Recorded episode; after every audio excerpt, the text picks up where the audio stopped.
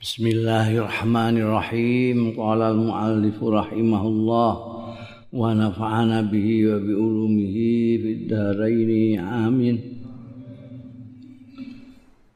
Ruya an Amr bin Dinarin dan riwayatake saking Amr bin Dinar kala ngendika sapa Amr Maro aitu ora ningali sapa ingsun musallian ing wong sing salat ahsana ingkang luwih bagus sapane salatan salate minib ni Zubair saking Abdullah bin Zubair. Wa fi riwayatin lan iku sebut ana ing sucining riwayat ana tambahane fa innahu mongko setuhune Ibnu Zubair iku Ka'bun Rasib. Tungkak sing nancep dene sembayang ora goyang kok umpamane kok atap ambrol ora ngantek terpengaruh sama sekali. Koyo nancep ning gone tanah gitu nek sembayang omene kok ana gluduk ana barang ngono ora terpengaruh. Ngambruk omahe barang wis ora terpengaruh. Itu terkenal masyhur Abdullah bin Zubair itu. Salate paling kusuk. Jadi ana cerita-cerita apa kena panah sembayang terus dijabut barang gak krasa itu ya iki Zubair itu. Nek salat terus gak ngerti apa-apa. Wa an sabitin lan saking sabit kala ngendika sabit.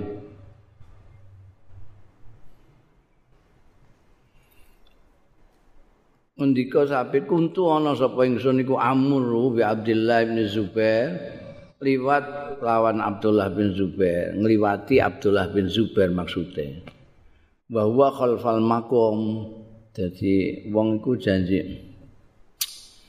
neng Masjidil Haram iku ora sembayang apa tahiyatul masjid enggak tapi tawaf. Jadi kowe nek ning masjid-masjid liyane kowe begitu masuk kamu sembayang dua rakaat sembayang tahiyatul masjid.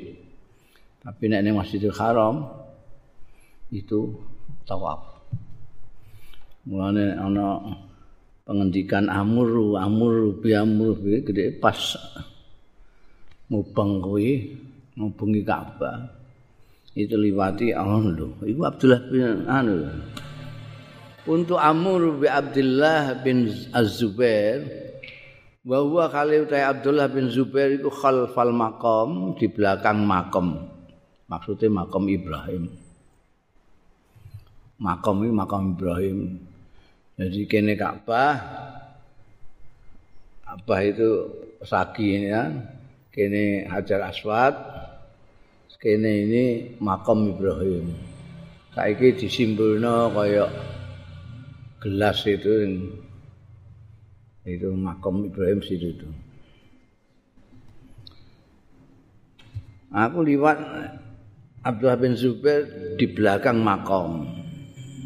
Biasanya nek wong nek wis bar tawaf terus ning makam Ibrahim salat rong rakaat belakang makam itu. Iki yang ngono. Sabit ini lewat pas melewati Abdullah bin Zubair di belakang makam itu yusolli sembayang sapa Ibnu Zubair Abdullah bin Zubair. Ka'annahu khosabah ka'annahu kaya-kaya Abdullah bin Zubair iku khosabatun kaya kayu au hajarun utawa watu mansubun sing diwancepno terus e piye ya. Aku mesti ngene iki apa? Nuskahku iku ngene. Nggodha aku ngene Jadi kurang lah itu bedanya ada banget. Ya taharraku itu gerak, lah ya taharaku ora gerak. Mulane aku mandek takok iki mau mergo gadok ndak masuk akal itu. Wong ning dhuwure menika anahu khosabah hajar mansub. kok ya taharra ora medeni wong. Ana ana ana watu mansub ngene iki. Kok obah-obah kan medeni wong.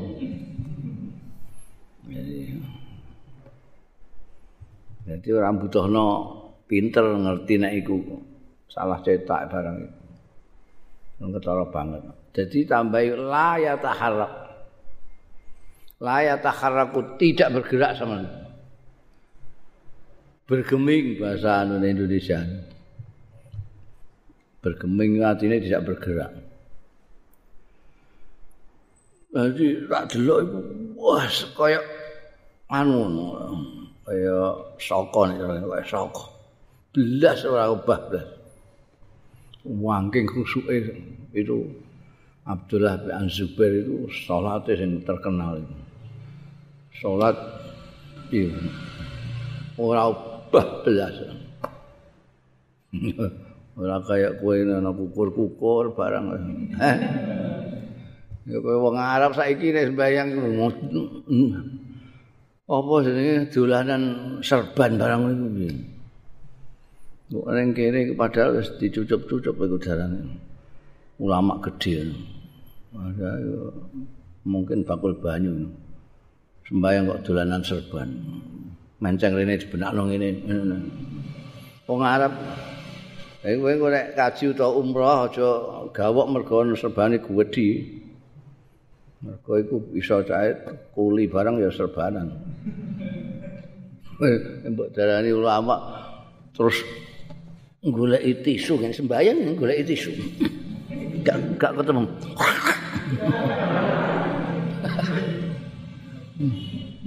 gak ngerti terus mbok darani wah wali ku. Bayang kayak Abdullah bin Zubair ini. bergeming kaya watu kaya kayu ya kaya kaya sokong ini gak ubah. Belas.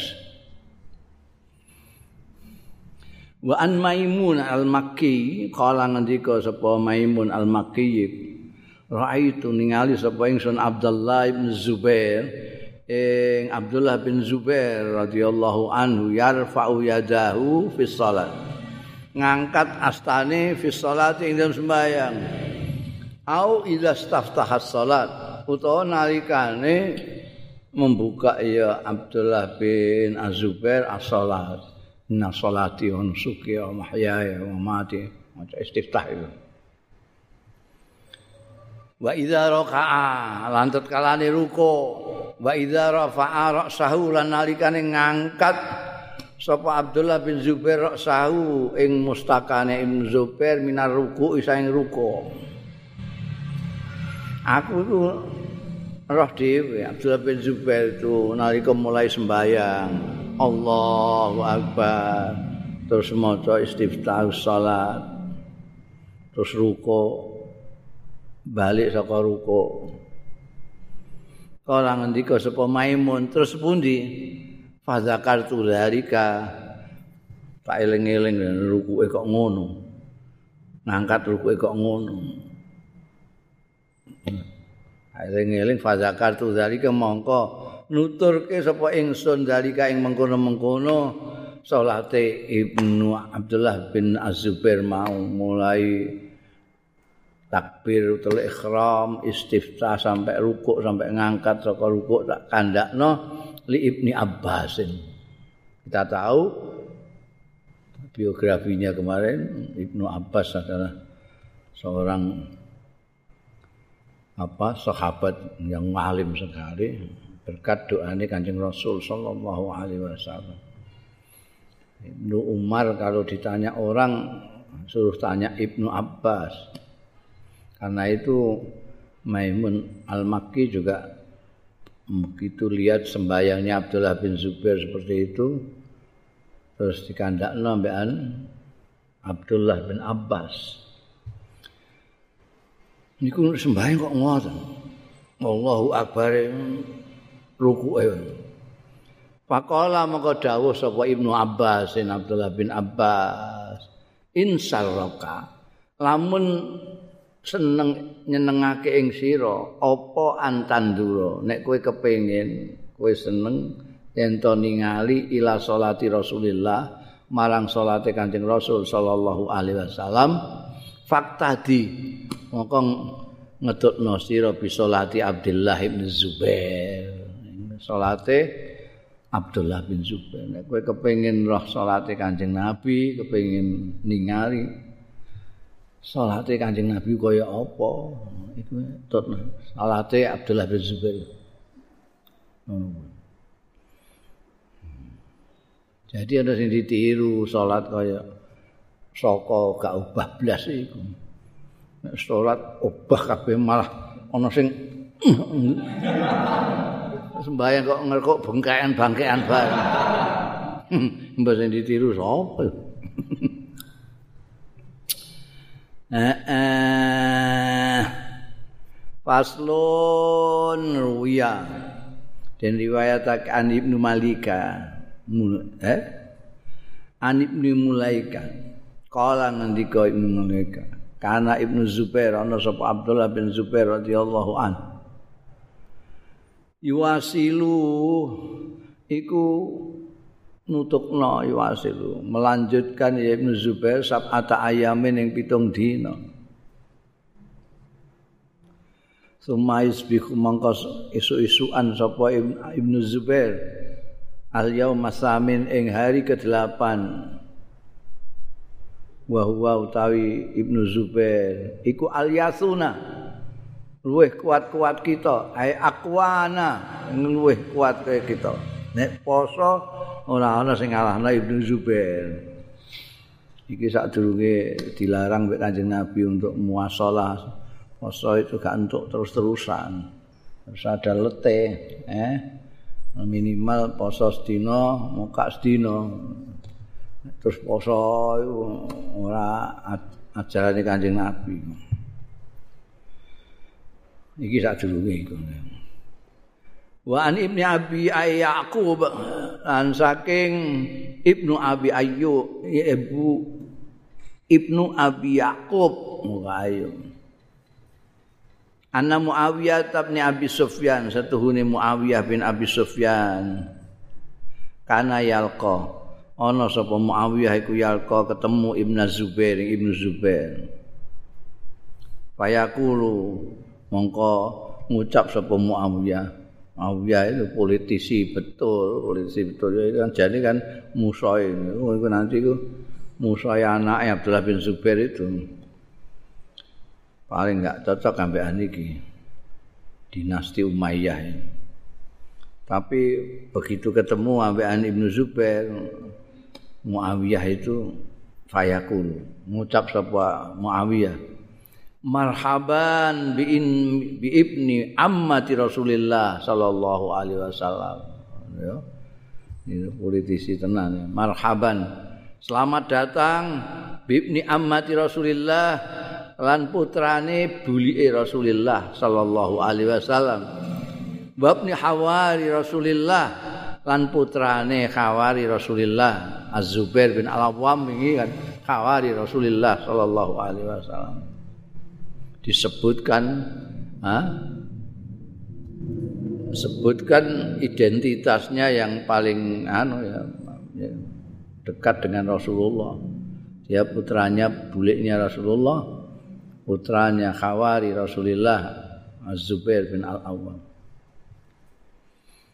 diterima dengan bagus Muawiyah.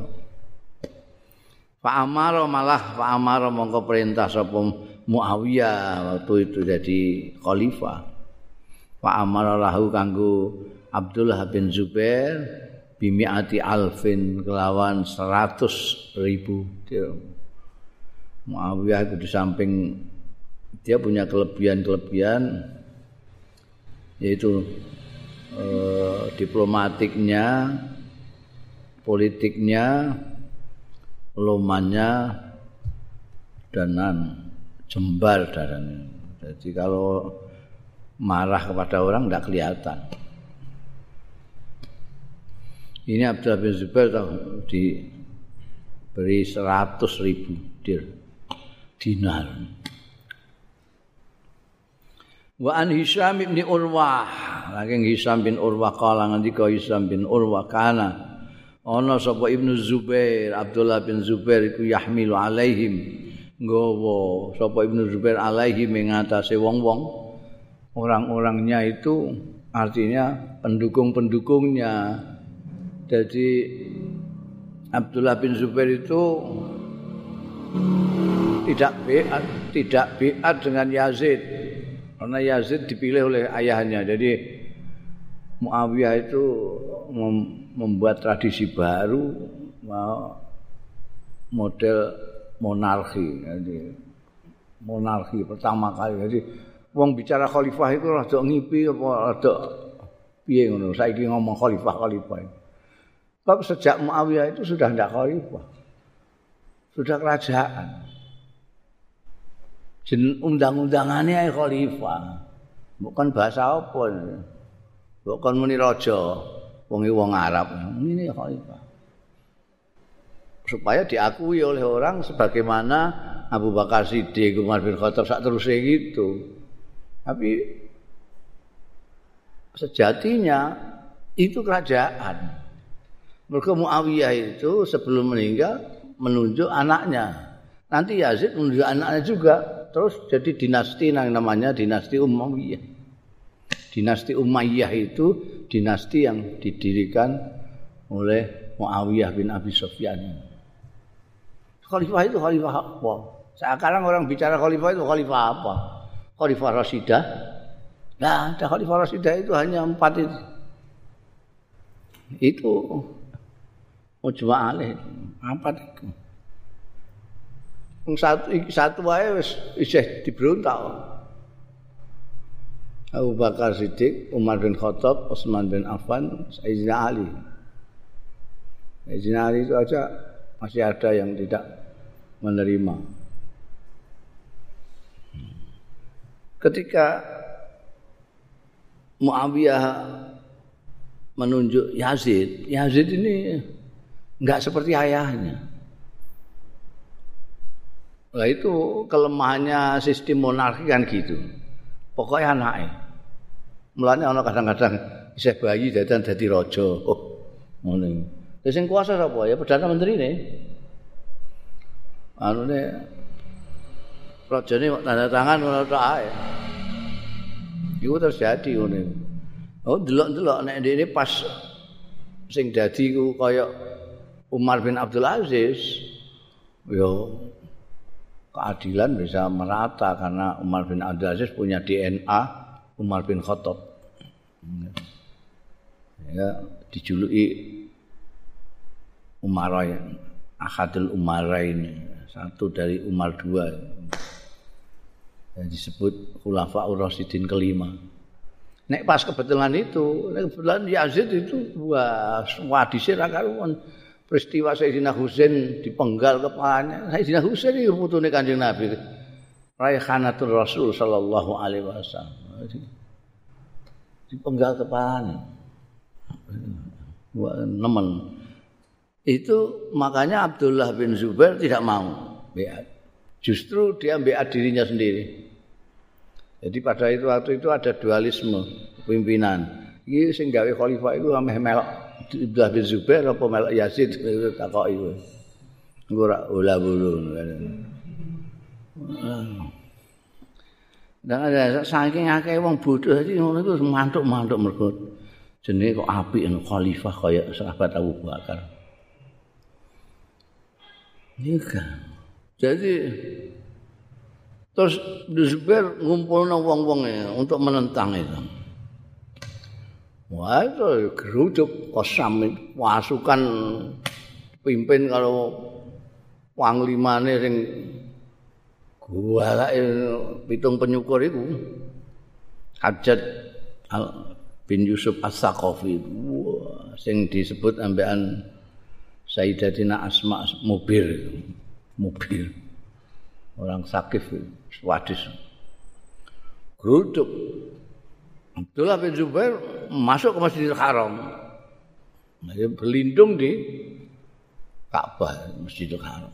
Orang-orang yang di situ bawa semua yahmilu alaihim hatta yukhrijahu minal abab sehingga ngetokno sapa Abdul Zubair minal abab saking lawang-lawange Masjidil Haram bahwa Khalid Ibnu Zubair ku yakul mendika lau kana qarni wahidan kafaitu lamun ana apa qarni sunguku iku wahidan mok siji kafaitu cukup nyukupi ingsun ing wahidan wa iku ora ana sing nekate kaya Abdul bin Zubair diserbu oleh itu nganggo saiki meriam biyen manjanik jenenge. Kaya kuwetepil tapi gede bisa ini watu gede wer Mau itu wong diajak kabeh melawang bahwa yaqulu lau kana qalni wahidan kafa walasna alal aqab tajma kulumuna. Walakin ala aqdamina yaqturud damu. Walasna ora ana kita. Alal aqab ing atase tungkak-tungkak maksudnya terus belayu meninggalkan gelanggang nah tungkake sing kena ora lasna ora ana kita alal aqab ing atase tungkak-tungkak. Tadma berdarah apa kulumuna luka-luka kita. Kulum iku jamake kalem maknane luka. Tatma kulumuna berdarah apa tatu-tatu luka-luka kita. Walakin ala akdamina ingat tapi ingat atase delamaan-delamaan kita yakturu drodosan apa adamu? Darah. Artinya menghadapi musuh dengan tabah dengan segala kakinya bukan kok jinjit yang alal akop belayu enggak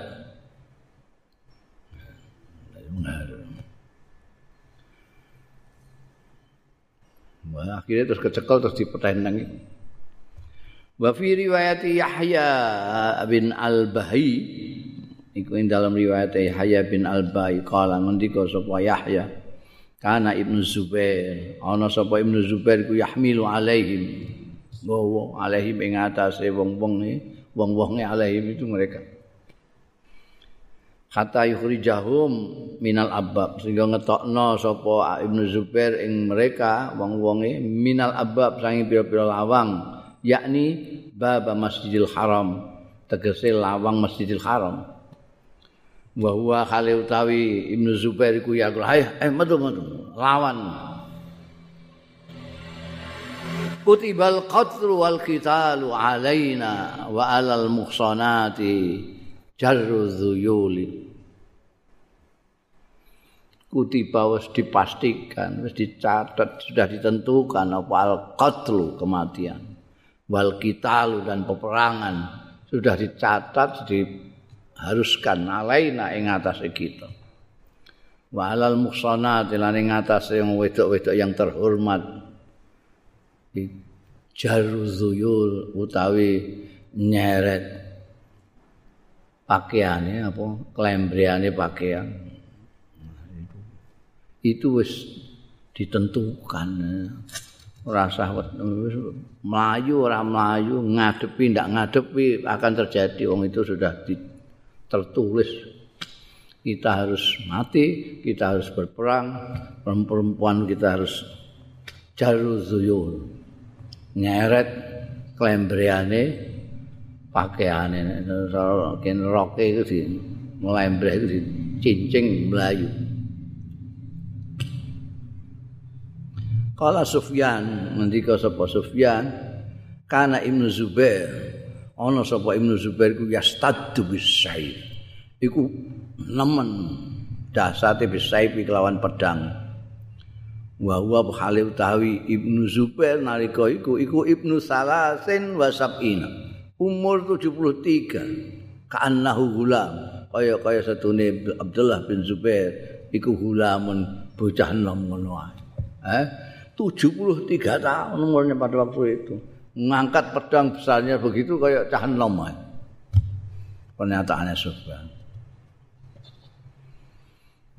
Qala ahli tarikh andika sapa ahli sejarah kutila terbunuh sapa Abdullah bin Zubair wa huwa Khalid bin Zubair. Iku ibnu salasin wa sab'ina yuswa pitung puluh telu. Pada pitung puluh telu itu. Dia ngamuk keluar dengan tentaranya dari Masjidil Haram melawan pasukan Yazid yang dipimpin oleh Al-Hajjaj. Itu. Kalau pada ngucap sapa ahli tarikh, ahli tarikh mengatakan wa ba'asal hajjat. Oh, sadise hajjat itu. Wa ba'asa lan ngirim sapa al hajjat bi kafi Abdullah bin Zubair lawan epe-epe Abdullah bin Zubair. Maktuatan kali terpotong dikirim ila akhi maring dulure Muhammad bin Yusuf. Dulure Hajat. Hajat iku bin Yusuf As-Sakhafi. Dulure sing ning gone Son'a Muhammad bin Yusuf As-Sakhafi. Dari Mekah telapak tangannya Abdullah di, di, dikirim no, ke pelawure lho, dipotong dikeluar. No. Dikirim no, kado niku adike Muhammad bin Yusuf. Iki lho. Tangane Abdullah bin Zubair.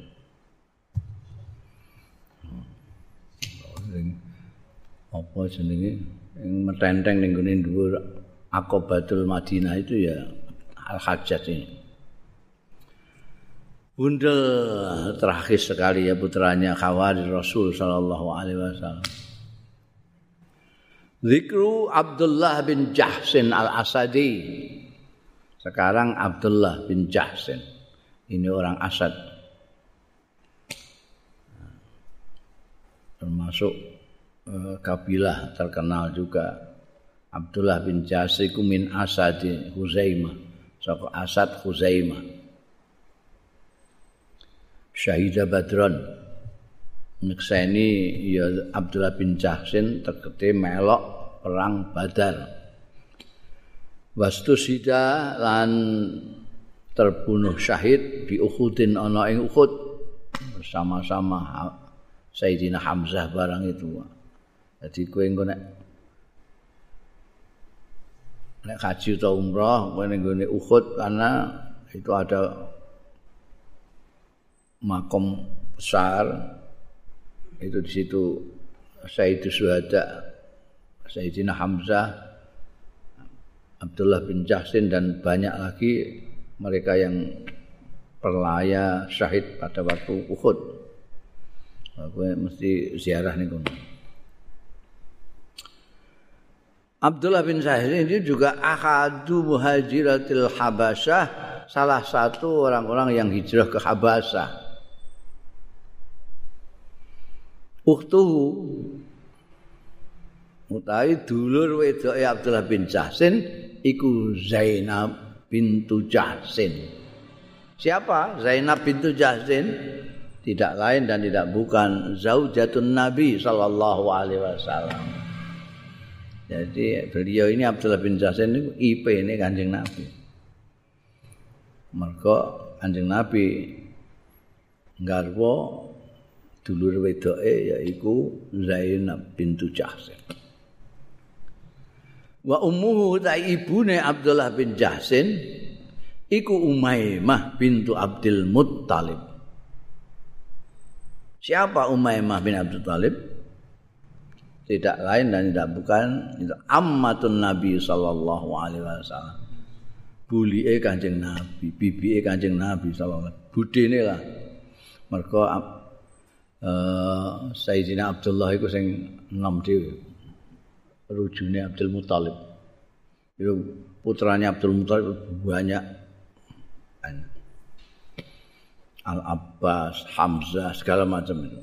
Termasuk Umaymah. Itu putranya Abdul Muthalib. Ibunya Abdullah bin Jahsin. Jadi sapane kanjeng Nabi itu. Jadi ya, anake bulik anake budhe anake budhe sepupu wa utawi Abdullah bin Jahsin iku amirun pimpinan panglima amarahu sing ngangkat dadi pimpinan ing Amir sapa Rasulullah sallallahu alaihi wasallam. Jadi Kanjeng Nabi itu kalau ngirim pasukan itu komandannya ditunjuk siapa. Kalau Ghazwa beliau tindak ya beliau pimpinannya. Kayak ning Badar beliau sendiri. Uhud beliau sendiri. Tapi kalau ngirim syariah namanya syariah bedakan dari Ghazwa. Kalau khusbah dipimpin oleh kanjeng Nabi, syariah dipimpin oleh orang yang ditunjuk kanjeng Nabi. Dan Abdullah bin Jahs ini orang pertama yang ditunjuk untuk mimpin syariah, amir yang pertama, amarahu Rasulullah sallallahu alaihi wasallam.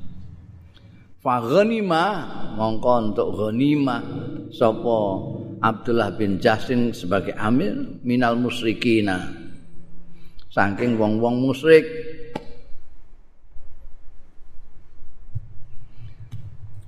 Kapan itu dia diperintahkan itu? Ba'asahu. Ngirim merintah ngirim sapa ing Abdullah bin Jahsin sapa Rasulullah Kanjeng Rasul sallallahu alaihi wasallam ila Nakhlah itu ada tempat di dekat Madinah itu namanya Nakhlah uh, di situ banyak apa kurma-kurma yang terkenal kurma Madinah itu dari situ.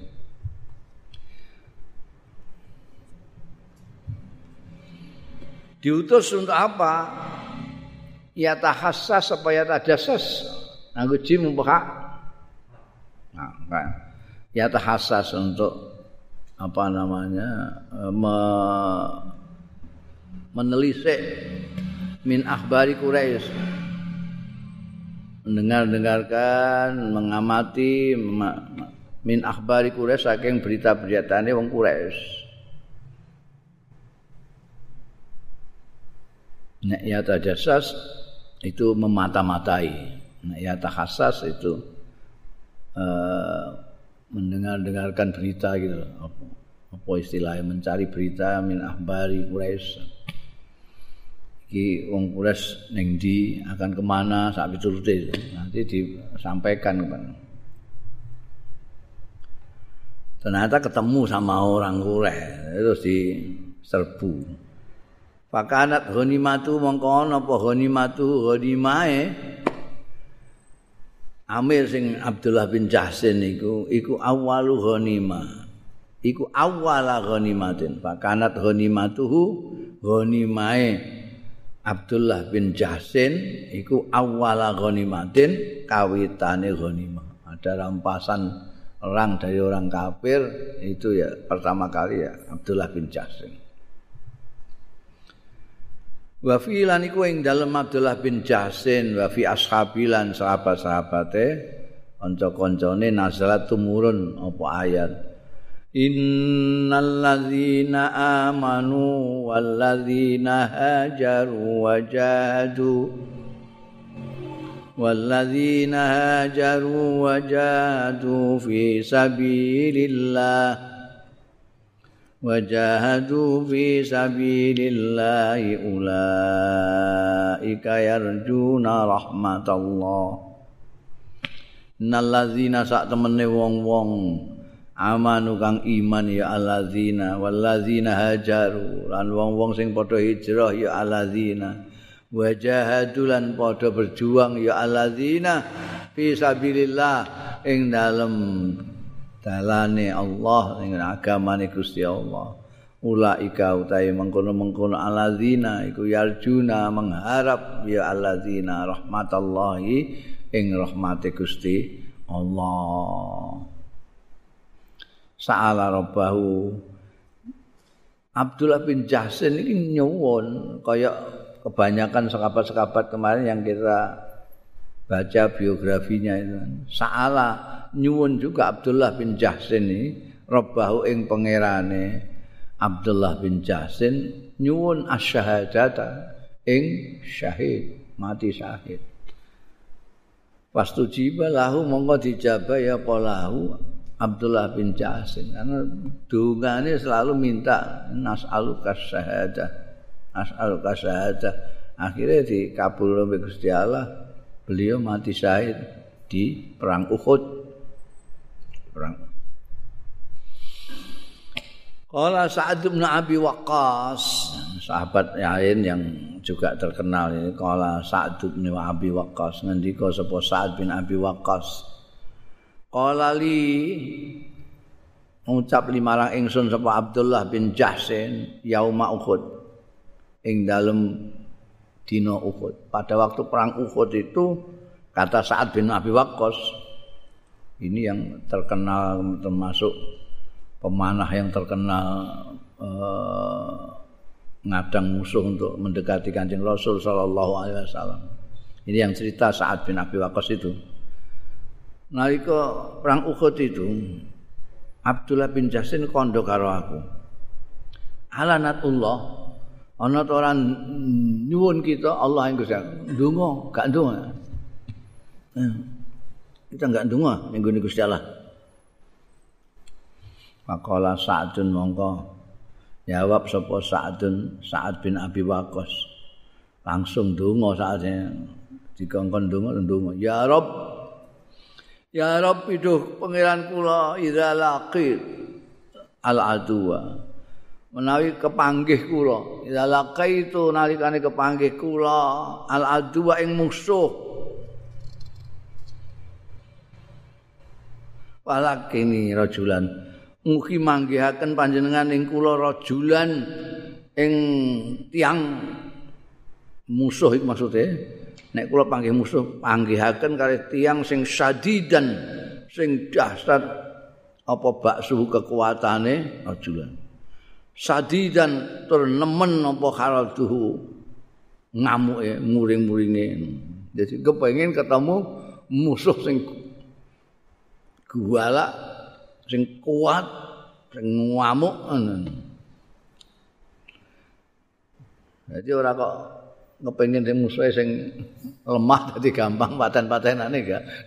sing golek musuh sing kuat, njaluk musuh sing kuat banget sing muring-muringan nemen. Uqatiluhu angke merangi kula ing rajulan fika ing dalem agami panjenengan. Oh. Maksudnya nek nek kalah terus sahid ngono. Bayu qatiluni lan merangi ya rajul ing kula. Sumal zukni mungko keri-keri maringi panjenengan ing kula. Ngreskeni panjenengan ing kula alai ngalahake ing atase rajulan az-zufra ing kemenangan.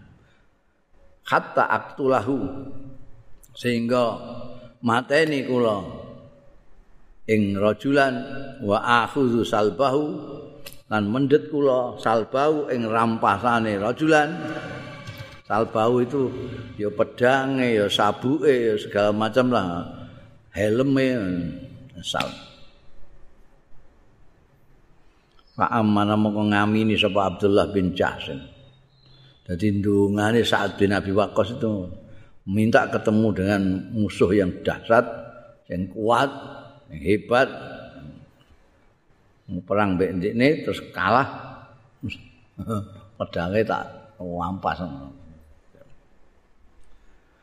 Bariku bar ngamini Abdullah bin Jasin sumakala Abdullah bin Jasin terus ndonga sapa Abdullah bin Jasin Allahumma zukni rajulan sadidan niru-niru saat bin Abi Waqqas ndonga Allahumma duh Gusti Urzukni mugi paringi rezeki panjenengan ing kula rajulan sadidan baksuhu. Wong lanang sing dahsyat apa baksuhu kekuatane rajul. Sadidan haraduhu. Dahsyat apa kemarahane rajulan. Marah banget mesti kepengin nerekam musuhe. Uqatilhu merangi kula ing rajulan fika ing dalem agami panjenengan. Wa yuqatiluni. lan merangi sapa rajulan ing kula sumaya khazuni mongko kari-kari nangkep sapa rajulan ni ing kula iki bedane mek donga nek dongane saat ben waktu supaya menang. Musuhe padha njaluk musuh sing padha padha kuat Abdullah bin Jahsin yang njaluk kaya saat mau njaluk ketemu karo musuh sing kuat sing dahsyat yang hebat. Tapi nek saat bin makep tapi engko dikalahno ambek dekne ngono nyun dikalahno iku musuhe. Nek iki gak iki sumayak khuzuni mau kali-kali nangkep sapa julan mau ing kula. Waya jedak anfi mongko ngrumpungi sapa rajul anfi ing irung ingsun wa uzuni lan kuping ingsun. Dadi njaluk musuhe sing hebat sing iso nangkep ndekne terus ngrumpungi irunge ndekne kupinge ndekne diprotol. Kejalukan ngono ndonga beda karo mau. Mau apik. Saat bin Abi Waqqas menang karo musuh sing dahsyat mau. Iki kok. Dene kalah terus diprotol irunge ambek kupinge diprotol. Terus piye? Pak Idzalaka itu ka mangke menawi kepanggih kula ing panjenengan Gusti. Kulta dawuh panjenengan ya Abdullah eh Abdullah man jadaa anfaq. Gusti Allah man jadaa anfaq. Iku sapa? Jadaa sing ngrumpungi ya man anfaka ing irungmu. Wa uzuna kalan kupingmu. Kupingmu pratol irungmu kok gerumpung sapa sing Kultu matur sapa ingsun. Niku kula grumpung niku fika. Ing dalem memperjuangake agama panjenengan. Wa fi rasulika lan ing dalem memenuhi anune utusan panjenengan. Patakulu mongko dawuh panjenengan sodakta iki dikte Gusti Allah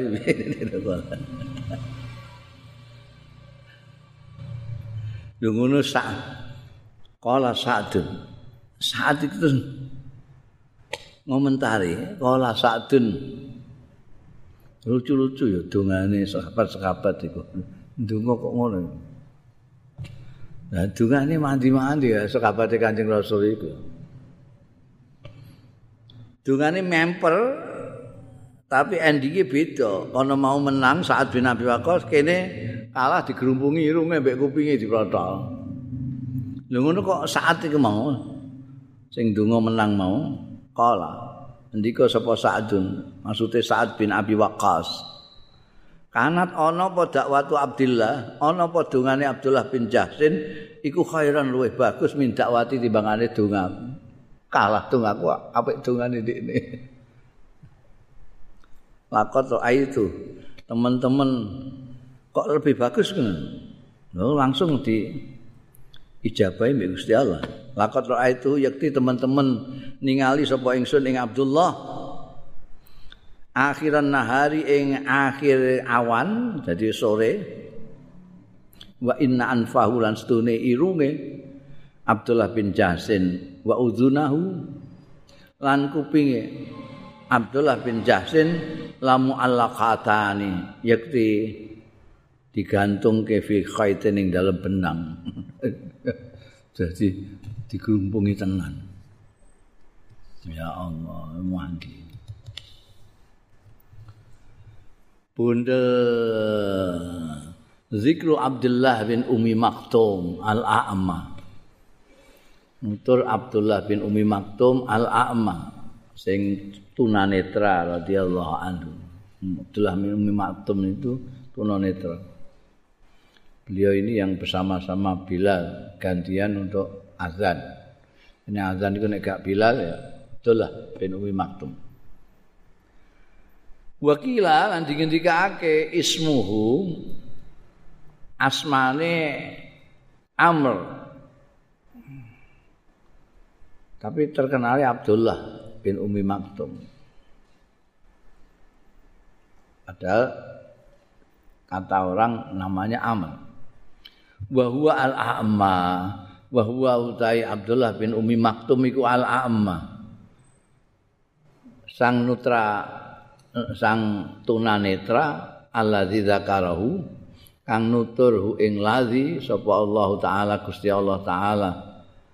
Abasa wa tawalla an ja'ahul a'ma. Ama ini yang didahului pangeran al ama inilah Abdullah bin Umi Maktum itu. Abasa merengut ndekne wa tawalla lan melengos.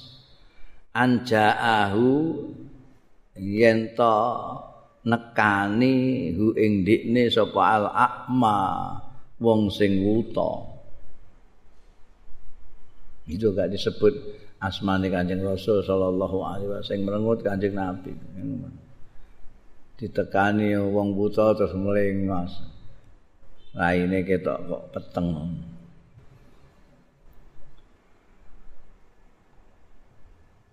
Wa nazalat antumurun fihi ing dalam Abdullah bin Umi Maktum aidon halimane. Lan tumurun fihi tentang Abdullah bin Umi Maktum aidon halimane apa ayat ghairu ulid darar. Jadi dijabakno so kewajiban untuk melok maju perang adalah orang-orang yang mempunyai ulid dorol yang mempunyai eh, alangan kelemahan yang punya dorol. Itu yang dimaksud menurut mufasir mufasir ya Abdullah bin Umi Maktum. Karena dia mempunyai dorol tidak bisa melihat. Bukan perang. Tapi Abdullah bin Umi Maktum ini melok perang juga Karena ana sapa Abdullah bin Umi Maktum iku muazzin Rasulillah. Ya umma ya, iku muazzine Kanjeng Rasul sallallahu alaihi wasallam juga ma'a Bilalin sartane Bilal.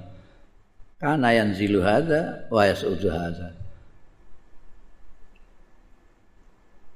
Karena ana kelakuan iku yang zilu mudun sapa hadza iki wa yasudulan munggah sapa hadza iki. Jadi nek sing munggah azan Bilal ya, Abdullah bin Umi Maktum mudun. Nah, Bilal sing mudun sing munggah Abdullah bin Umi Maktum. Kemudian azan yang tempat dhuwur durung enek mikrofon soalnya. Nah, ini ngaku istilah yanzil wa yasun. Qalat Aisyah tu mendika sapa Sayyidatina Aisyah radhiyallahu anha kana Rasulullah. Ana sapa Kanjeng Rasul sallallahu alaihi wasallam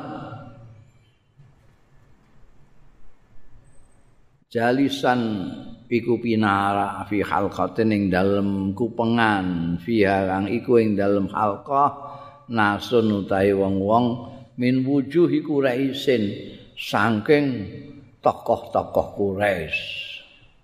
Kanjeng Nabi lagi pinarak dikelilingi sama tokoh-tokoh. Minhum iku setengah saking nas tokoh-tokoh mau Utbah. Utbah itu termasuk tokoh hmm, tokoh Quraisy terkenal. Utbah bin Rabi'ah. Bapak Hindun bojone Abu Sufyan. Sing dipateni karo Sayyidina Hamzah dalam perang Badar. Utbah bin Rabi'ah. Wa Abu Jahlin, nan Abu Jahal. Tokoh juga yang dibunuh oleh Ibnu Mas'ud juga di perang Badar. Tak nalika iku daerah kondo tokoh-tokoh penggede-penggede Quraisy itu yang di, mana termasuk Utbah dan Abu Jahal lagi ngeriungi Kanjeng Nabi. Fayaqulu mongko dawuh sapa Kanjeng Rasul sallallahu alaihi wasallam, "Alaisa hasanun an jitu bi kadza wa kadza." Apa ora apik? Alaisa ana ta ora apik? Apa an jitu yen to nekake sapa ingsun bi kadza wa kadza ngene-ngene. Nek aku nekakno ngene-ngene iki napa gak apik. Fayakuluna mengko padha jawab sapa nas min wujuhi Quraisy. Bala, ya apik ngono. Badima an soal darah segala macam ini itu juga perlu apa? Lagi tekan kono iku Fajaa Ibnu Umi Maktum. Dadak Awu sapa Ibnu Umi Maktum wa huwa khali utai Kanjeng Rasul sallallahu alaihi wasallam iku mustaghilun lagi ketungkul bihim kelawan tokoh-tokoh Quraisy mau. Fasa'alahu lah pancen wuta ya gak ngerti nek iku lagian nemoni tamu. Fasa'alahu mongko takon sapa Abdullah Ibnu Ummi Maktum hu ing Kanjeng Rasul sallallahu alaihi wasallam. Fa'arada mongko minggu Kanjeng Rasul anhu saking Ibnu Ummi Maktum. Kanjeng Nabi Muhammad sallallahu alaihi wasallam pada saat itu itu sedang menghadapi tokoh-tokoh Quraisy. Kanjeng Nabi itu kepengen sekali tokoh-tokoh itu masuk Islam. Sebab mereka ini punya anak buah banyak. Itu sebabnya juga Kanjeng Nabi kirim surat ning ngene Mukaukis, kirim ngene apa Habasa iku kirim ning ngene Pasi iku Kisra kirim surat-surat itu. Karena kak ini kalau kena itu maka banyak yang akan masuk Islam. Ini juga gitu.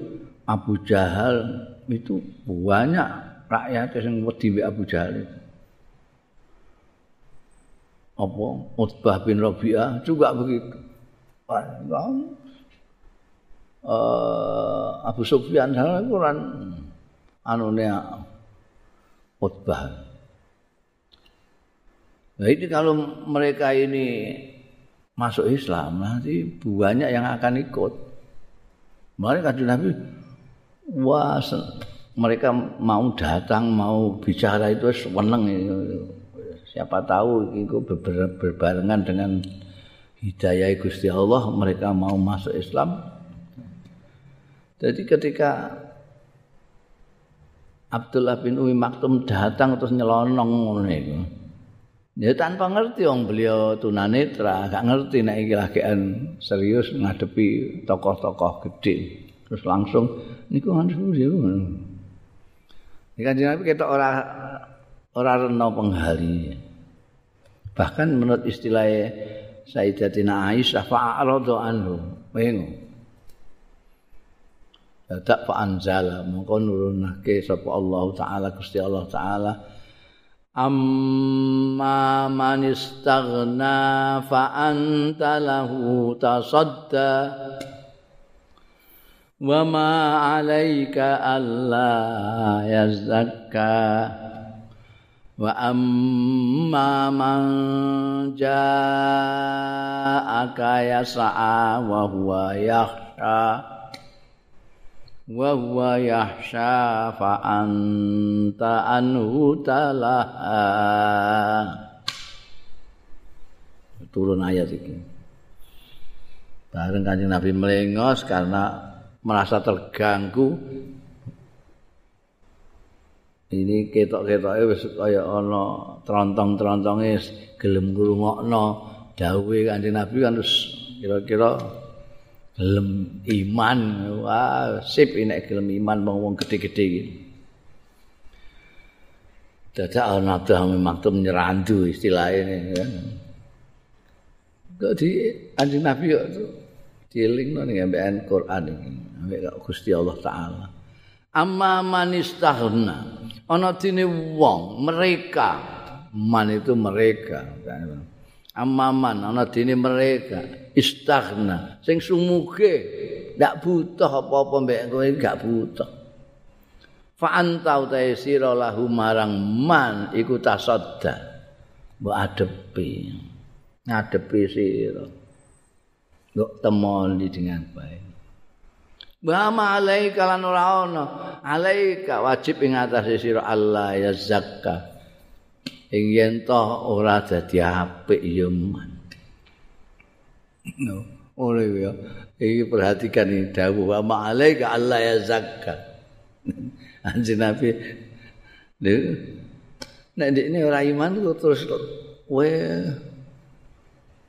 kowe ditanggung jawab apa?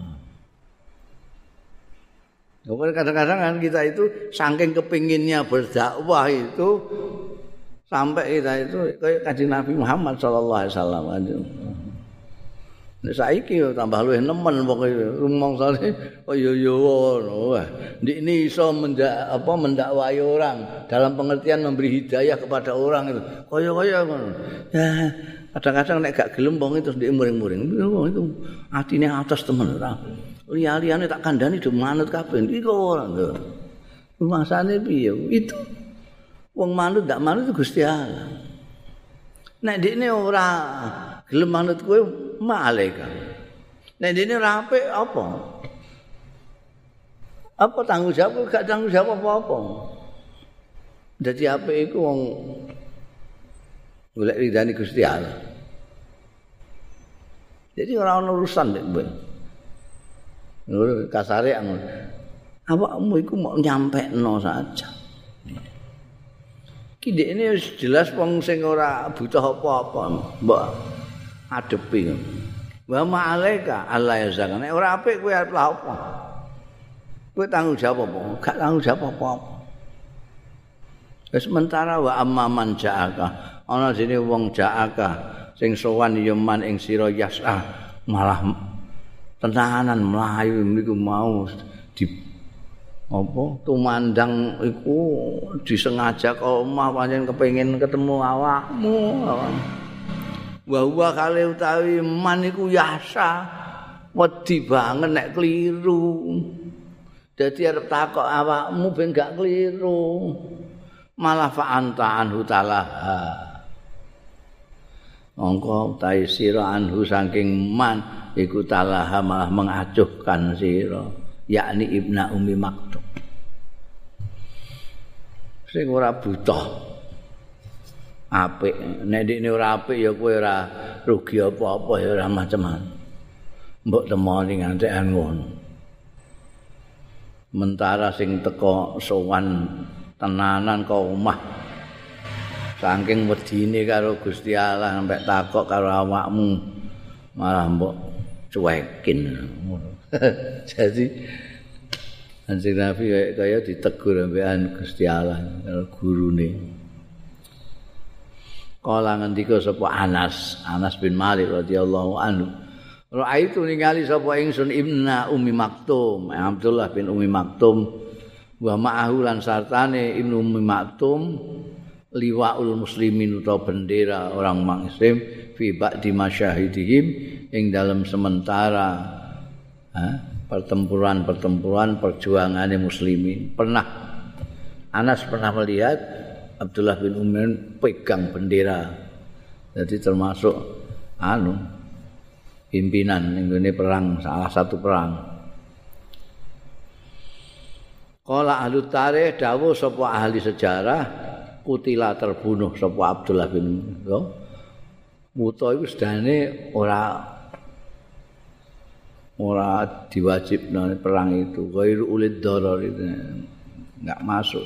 Tapi beliau kepengen itu kayak yang lain-lain itu menjadi syahid itu ikut perang bahkan iki menurut ahli tarikh kutila bil qadisiyah qadisiyah itu tempatnya jauh sana di Irak sudah hampir Iran perbatasannya.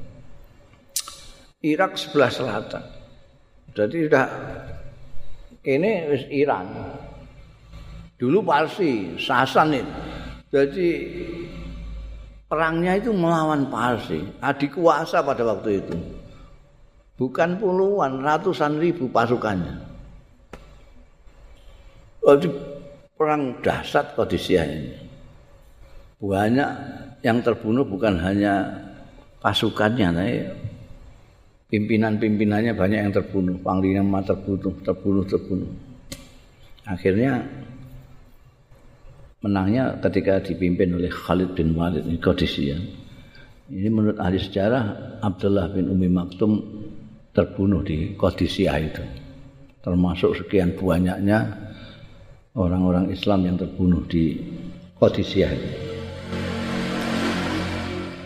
Zikru Abdullah bin Rawahah wallahu a'lam.